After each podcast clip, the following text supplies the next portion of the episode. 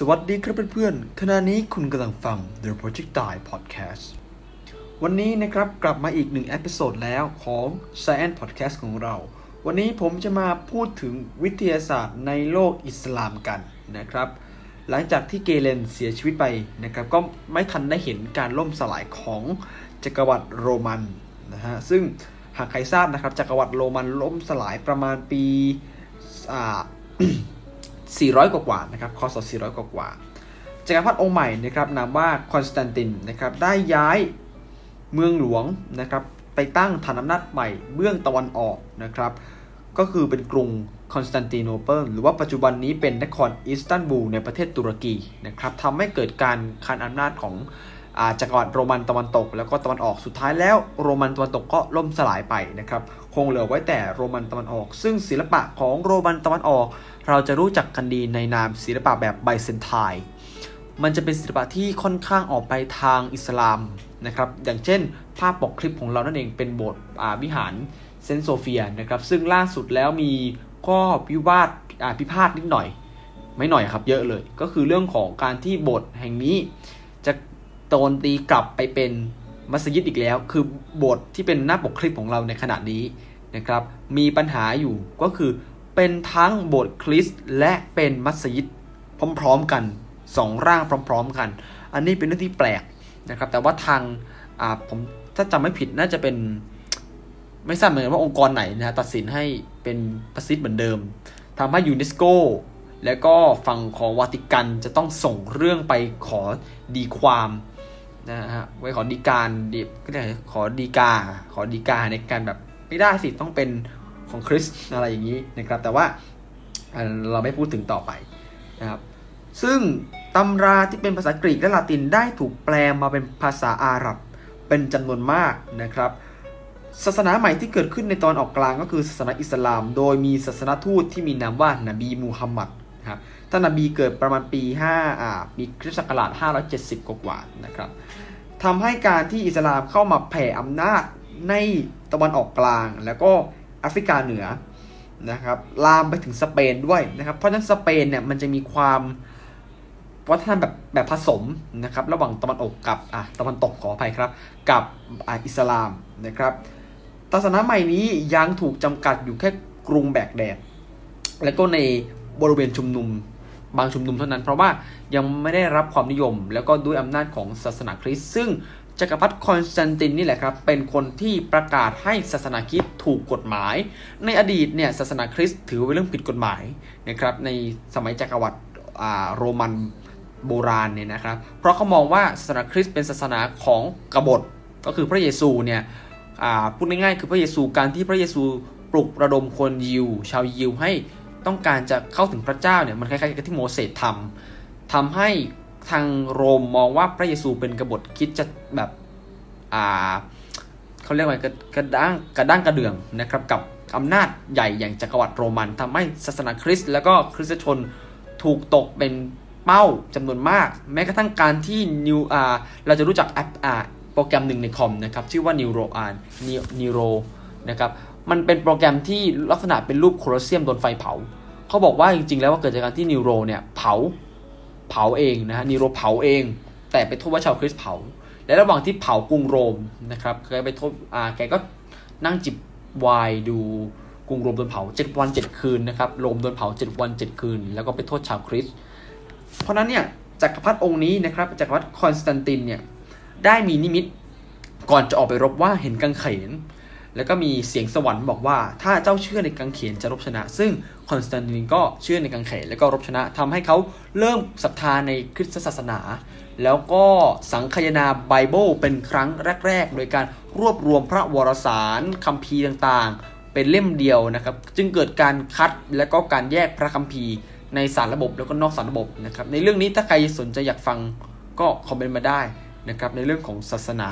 แต่อาจจะมีปัญหาหน่อยนึงนะครับ ผมจะพยายามไม่ไบแอกศาสนาใดศาสนาหนึ่ง เพื่อการฟังไม่ว่าคุณจะเป็นพุทธคริสต์อิสลาม พราหมินดูซิกเบคอน หรือว่าทุกศาสนานะฮะสามารถฟังแล้วได้รับความรู้แบบที่จะไม่อิงศาสนามากๆนะครับ ถ้าพูดผิดในบางประเด็นบางความเชื่อ ก็คอมเมนต์มาได้ขอความขอสุภาพนะครับ เพื่อจะได้ถกเถียงกันได้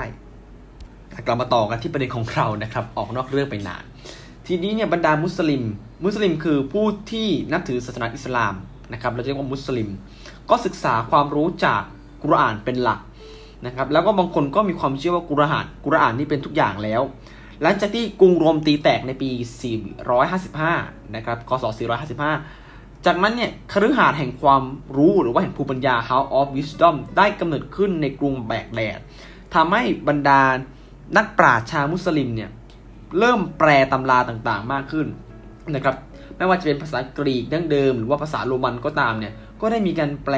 งานของอริสโตเติลนะฮะยูคลิกรวมถึงเกเลนที่เราได้กล่าวไปแล้วนะครับ ใครสนใจอยากฟังก็กดลิงก์ได้เลยนะครับนะครับผมจะเราจะไปฟังเรื่องเกเลนกันได้นะครับทำไว้แล้ววิดีโอคลิปล่าสุดเลยนะครับซึ่งต้นฉบับบางส่วนเนี่ยสาบสูญไปแต่เนื่องจากปราดมุสลิม ปราอิสลามได้ได้บันทึกไว้ได้คัดลอกไว้แปลไว้ จึงทำให้ยังหลงเหลือความรู้นี้อยู่แล้วก็เป็นรากฐานของ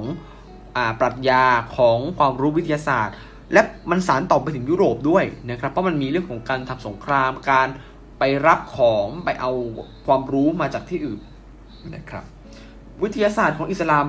แพร่ออกไปโลกตะวันได้รับอิทธิพลจากตะวันออกตะวันตกเหมือนเป็นศูนย์กลางอะฮะ ราะว่าบริเวณตะวันออกกลางนี่เหมือนเป็นจุดจุดตัดนะครับของหลาย ๆ อย่าง เพราะฉะนั้นเลยได้รับความรู้ของโลกตะวันออก และโลกตะวันตกด้วย และเขาก็มาผสมเป็นเรื่องเดียวกันนะครับ ไม่ว่าจะเป็นความรู้ของอริสโตเติลเกเลนนะฮะอิสลามก็ยกย่องแล้วก็ไม่ได้ทิ้ง เพราะนั้นอริสโตเติลจึงมีบทบาทต่อปรัชญาของอิสลามมาก ๆ ส่วนเกเลนก็ในเรื่องการแพทย์นะครับใครเคยเห็นหนังสือของมุสลิมของ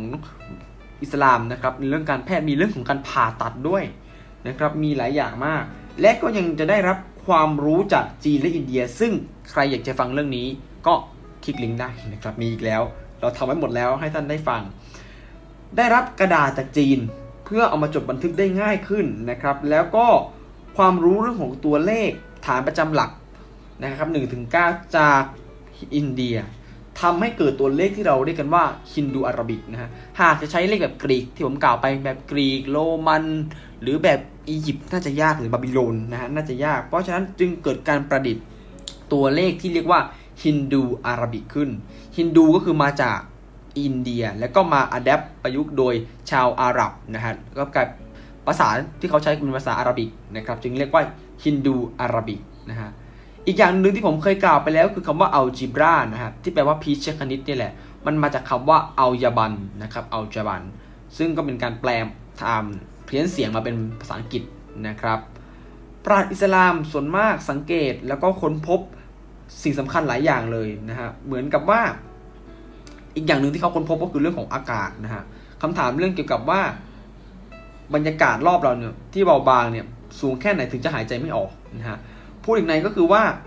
บรรยากาศที่ห่อหุ้มโลกเรามันมันสูงเท่าไหร่นะครับ ในสมัยศตวรรษที่ 100ไอขออภัยครับศตวรรษที่ 11 นะครับอิบมูอันได้ค้นพบวิธีการที่จะวัดความสูงนี้ได้โดยการวัดมุมนะครับจากดวงอาทิตย์แล้วก็มาคำนวณ สุดท้ายก็ได้ว่าบรรยากาศจะสูงประมาณ 52 ไมล์ซึ่งความจริงประมาณ 62 ไมล์ซึ่งถือว่าแม่นยำมากนะครับ ถ้าเทียบกับปัจจุบันแล้วเนี่ย ก็คือเป็นการคำนวณที่แม่นยำอย่างน่าเหลือเชื่อ คล้ายๆ กับตอนที่ผมกล่าวไปในคลิป ที่บอกว่าการวัดรัศมีของโลกอะไรอย่างนี้นะครับเป็นการวัดมุมใช้ตรีโกณมิติ แปลว่าโลกอิสลามเป็นโลกที่มีความสามารถด้านเลขาคณิตมากๆนะครับอย่างตรีโกณมิติ ในสมัยก่อนเนี่ยตรีโกณมิติถือเป็นศาสตร์ที่ล้ำมาก อย่างเช่นนิวตันอย่างนี้นะครับเขาศึกษาตรีโกณนี่ถือว่าล้ำมากในการเป็นนักศึกษาในเคมบริดจ์นะครับ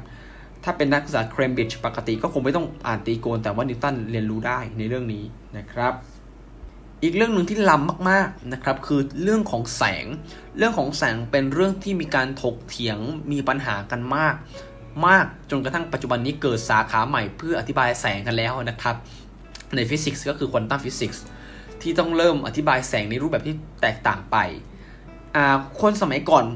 นะครับชาวกรีกโรมันจะบอกว่า หลักการการทำงานของแสงนี่ง่ายมากเลย คือแสงจากแหล่งกำเนิด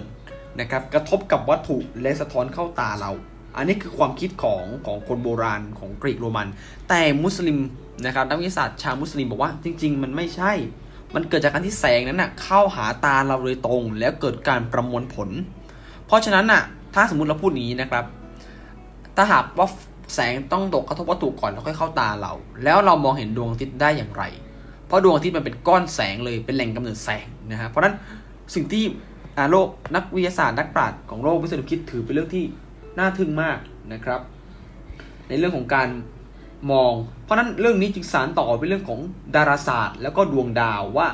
แต่ว่าในสมัยนั้นก็ยังเชื่ออยู่นะครับว่าโลกเป็นศูนย์กลางเอกภพแต่มีนักวิทยาศาสตร์อยู่คนหนึ่งอาจจะมีสองคนนะครับ ชื่อว่าอาตูชีนะครับซึ่งอาศัยอยู่ในเปอร์เซียกับอิบชาลา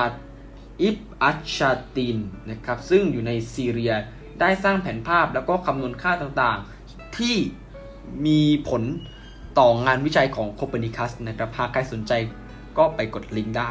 นะครับซึ่งโคเปนิคัสก็เป็นคนที่เสนอว่าจริงๆ โลกไม่ใช่ศูนย์กลางจักรวาลแต่ว่าเป็นดวงอาทิตย์นะครับในคลิปนี้อาจจะมี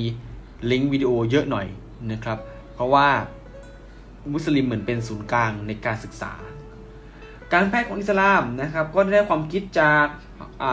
ฮิปโปคราติสนะครับเกเลน แล้วก็แพทย์ชาวกรีกคนอื่นๆอีก การเขียนงานเนี่ยจะเป็นการแปลและก็วิพากษ์วิจารณ์ในเชิงชื่นชมนะครับแต่ว่าแพทย์อิสลามหลายคนก็มีชื่อเสียงเหมือนกันนะครับอย่างเช่นราเซสนะครับอันนี้โด่งดังในโลกตะวันตก เป็นคนที่เขียนผลงานนอกวิชานอกเหนือจากแพทย์ไป แล้วก็ให้รายละเอียดเกี่ยวกับการแยกโรคฝีดาษ หรือว่าไข้ทรพิษ ซึ่งนิยมเป็นมากในสมัยนั้นนะครับ กับโรคหัดนะครับ ซึ่ง 2โรคนี้เนี่ยลักษณะอาการมันจะคล้ายๆกัน แล้วก็มักฆ่าชีวิตคนไปเยอะมากในสมัยนั้น ซึ่งตัวของราเซสก็สามารถที่จะแบ่งแยก 2 โรคนี้ได้นะครับโรคดาดกับโรคหัดนะครับฝีดาดกับหัดเนี่ยอาการจะคล้ายๆกันคือมีผื่นขึ้นแล้วก็จับไข้แต่ว่าปัจจุบันในโรคฝีดาดหายไปแล้วนะครับไม่ต้องห่วงเพราะว่ามีการฉีดวัคซีน ไปเรื่อยๆจนกระทั่งมันหายไปหลักการที่อยากให้เชื้อเชื้อนึงหายไปสนิทก็คือจับทุกคนฉีดวัคซีนนั้น แล้วก็คือเชื้อต้องเชื้อตัวนั้นต้องไม่ดื้อยาแล้วก็ต้องไม่มิวเตตไปเรื่อยๆนะครับ เมื่อเชื้อมัน mutate มันก็จะแบบจับยากนะครับ ส่วนหัดนี่ก็รักษาอยู่หลายตัวเหมือนกันนะครับ ปัจจุบันนี้ก็น่าจะค่อยๆหายกันไปแล้วนะครับเหลือแต่โควิด -19 ซึ่งวัคซีนก็สร้างได้แล้ว แต่ว่าตัวโควิด -19 มันก็ยัง develop ได้นะครับ จริง ๆ แล้วเราค้นพบตัววัคซีนของ SARS-CoV-2 ได้เร็วกว่า SARS original SARS-CoV SARS ตัวตัวแรกอีกนะครับ อีกหนึ่งในแพทย์ชาวอิสลาม แพทย์อิสลามนะฮะแพทย์ชาวมุสลิมนะฮะโอเคผมเริ่มสับสนแล้ว ก็คืออวิเซนนานะครับอวิเซนนาเป็นบุคคลที่ทรงอิทธิพลมาก เป็นปราชญ์มุสลิมนะครับที่โดดเด่นหลายแขนง ทั้งแพทย์ ปรัชญา คณิตศาสตร์ฟิสิกส์ด้วยนะครับในฐานะของนักวิทยาศาสตร์ก็พัฒนาแนวคิดเรื่องแสงของอริสโตเติลแล้วก็แก้ไขประเด็นที่เกเลนเข้าใจผิดนะครับในหนังสือที่มีชื่อว่า Canon of Medicine หรือว่าหลักวิชาแพทย์ ซึ่งเป็นหนังสืออาหรับเล่มแรก ๆ เลย ที่เอามาแปลเป็นภาษาละติน แล้วก็เป็นตำราที่ใช้ในยุโรปด้วยนะครับเพราะนั้นวิวัฒนาการความรู้ของมุสลิมโลกมุสลิม ถือเป็นเรื่องที่ใหม่และก็ใหญ่มากนะครับ อีกอย่างหนึ่งที่โลกมุสลิม เฟื่องฟูนะครับแต่ว่ายุโรปตอนนั้นยังยังยังยังหลับไหลอยู่ใช้คำว่าหลับไหลไปเลย เพราะว่าวิทยาศาสตร์ในโลกยุโรปยังไม่เจริญก้าวหน้านะครับ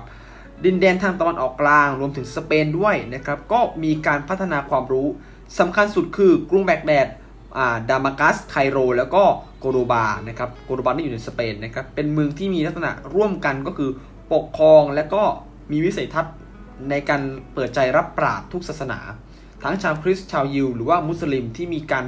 มีแรงผลักดันกระบวนการเคลื่อนไหวต่างๆนะครับแต่ว่าก็ยังมีมุสลิมนะครับบางส่วนที่ขัดขัดต่อความคิดในสมัยนั้น เพราะเขามองว่ากุรอานเป็นคัมภีร์ที่สมบูรณ์พระเจ้าประทานให้มนุษย์ เป็นคัมภีร์ที่ครบสุดแล้ว ไม่จำเป็นจะต้องไปหาความรู้สิ่งใหม่ๆ อีกแล้วนะครับซึ่งผมเชื่อว่าอัลเลาะห์น่าจะไม่ไม่ปลดปานสิ่งนี้ คือการศึกษาหาความรู้เป็นเรื่องที่พระเจ้าให้มนุษย์มา เพื่อที่จะแบบ ได้พัฒนาตัวเองอะไรอย่างนี้นะครับไม่ใช่ว่ากุรานเล่มเดียวแล้วจะจบ หรือว่าการศึกษาทั้งหมดนี้จะจบ เพราะการศึกษาเหล่านี้เป็นการศึกษาเพื่อต่อยอดต่อไปนะครับ อีกเรื่องหนึ่งที่อามุสลิมเก่งมากคือเรื่องของเลขาคณิตนะครับเลขาคณิตเป็นเรื่องที่มุสลิมเก่ง หากสังเกตได้จากบรรดาสิ่งก่อสร้างต่างๆ ของโลกมุสลิม ใช้เรขาคณิต ชั้นสูงมากๆนะครับใช้วิศวกรรม แล้วก็สถาปัตยกรรมที่มีความล้ำลึกแล้วก็ล้ำเลิศมาก เพราะนั้นการคำนวณปกติอาจจะใช้ไม่ได้ จึงเกิดการคำนวณหลาย ๆ แบบนะครับเช่นตรีโกณมิติอะไรอย่างนี้ เพื่อที่จะคำนวณหารูปทรงเลขาคณิตที่แปลกประหลาดนะไม่ใช่แค่สามเหลี่ยมเขาเขาทำล้ำเลิศมากการใช้วงเวียนอะไรอย่างนี้นะครับเพราะนั้นโลกมุสลิมเป็นโลกหนึ่งที่มีความล้ำหน้ามาก ๆ แต่คำถามทำไมโลกมุสลิมถึงชัดดาวลง อันนี้ความคิดผมนะครับ ไม่รู้ว่าถูกหรือเปล่าเป็นเป็นแฟกต์หรืออันนี้เป็นความคิดเห็นนะครับ ผมคิดว่าเนื่องจากการที่ความรู้ของโลกมุสลิมเนี่ยมันแพร่กระจายไปมาก ยุโรปที่หลับอยู่ก็ตื่นขึ้นมานะครับและรับรู้ว่าอ้าวทำไมเกิดสิ่งนี้เกิดขึ้นทำไมมุสลิมไปไกลแล้ว เรายังไม่ไปถึงไหน จึงทำให้ยุโรปเกิดการช่วงชิงความรู้จากโลกมุสลิมไปนะครับ และประกอบด้วยสงครามที่เป็นสงครามศาสนา แย่งเมืองเมืองเดียวก็คือเมืองเยรูซาเล็มเพราะทั้งสองศาสนามีความเชื่อที่คล้ายกัน ว่าเมืองนี้เป็นเมืองศักดิ์สิทธิ์นะฮะทำให้เกิดการสู้รบกัน เพราะฉะนั้นเวลาที่ชาวมุสลิมจะเอาไปศึกษาหาความรู้ก็ถูกหายถูกขโมยไปแล้วก็ต้องไปสู้รบกับยุโรป แต่เมื่อยุโรปสามารถตีบางอย่างบางส่วนได้ของมุสลิม ยุโรปก็ขโมยไปนะครับ อย่างไม่ใจดีทำให้ความรู้เนี่ยส่วนมากมองว่าสงครามเป็น ปัจจัยหลัก เป็นบ่อกเกิดหลัก เป็นเหตุหลัก ที่จะทำให้ความรู้เกิดการแพร่กระจายเกิดการขยาย เราสามารถสังเกตได้ง่าย ๆ เลยจากเช่น การที่กรีกนะครับไปตีอินเดีย หรือการที่จีนนะตัวตัวจีนในสมัยของเจงกิสข่านอย่างเงี้ยตีมาถึงยุโรปบ้าง มันนำพาหลาย ๆ อย่างความรู้องค์ความรู้หลาย ๆ อย่าง เพราะฉะนั้นสงครามไม่ใช่ความเลวร้าย แต่เป็นจุดกำเนิดของการแลกเปลี่ยนทางความรู้ ถ้าใกล้ๆกับเราหน่อยนะครับฝากให้คิดอย่างหนึ่งคือเรื่องของระเบิดที่ฮิโรชิมาและนางาซากิคำถามคือระเบิดนิวเคลียร์ไม่เคยถูกใช้และถูกใช้ครั้งแรกๆ ในด้านสงครามนะครับทดลองระเบิดนี่เราไม่นับ ใช้กับญี่ปุ่นคำถามคือหากไม่เกิดการทิ้งระเบิดวันนั้น ในวันนี้อาจจะยังเกิดสงครามบางอย่างที่ใช้ระเบิดตัวนี้อยู่ แต่เมื่อเกิดสงครามในครั้งนั้นทำให้เรารู้ว่าความเสียหายเป็นอย่างไร นะครับเพราะนั้นผมไม่อยากให้เรามองว่าสงครามเป็นเรื่องที่โหดร้ายเร็วร้าย แต่อยากให้มองว่าสงครามยังเป็นบ่อกเกิดของความรู้และเทคโนโลยีด้วยนะครับสำหรับวันนี้ก็ขอจากการเพียงเท่านี้นะครับ episode ถัดไปเราจะเริ่มเปลี่ยนหัวข้อแล้วนะครับ ตั้งแต่ episode แรกอย่าง episode นี้เป็นเรื่องราวเกี่ยวกับความเป็นมาของวิทยาศาสตร์ อันต่อไปมันจะเป็นเรื่องที่เป็นอย่างไรกัน นะครับอาจจะยังเป็นเรื่องคล้ายๆเดิมนี่แหละ แต่เราจะเปลี่ยนยุคเปลี่ยนสมัยให้มีความใหม่ขึ้นนะฮะแล้วก็รอติดตามดูแล้วกัน หากใครอยากฟังก่อนนะครับออขออภัยครับ ใครอยากรู้ว่าจะทำเรื่องอะไร ติดตามใน Instagram ของผมได้นะครับ ทิ้งลิงก์ไว้ให้แล้ว เข้าไปดูก่อน ใครอยากรู้ว่าครั้งหน้าเป็นเรื่องอะไรนะครับ ใน Instagram ของเราจะพับบิชก่อนใครนะครับสำหรับนี้ก็ขอสวัสดีครับ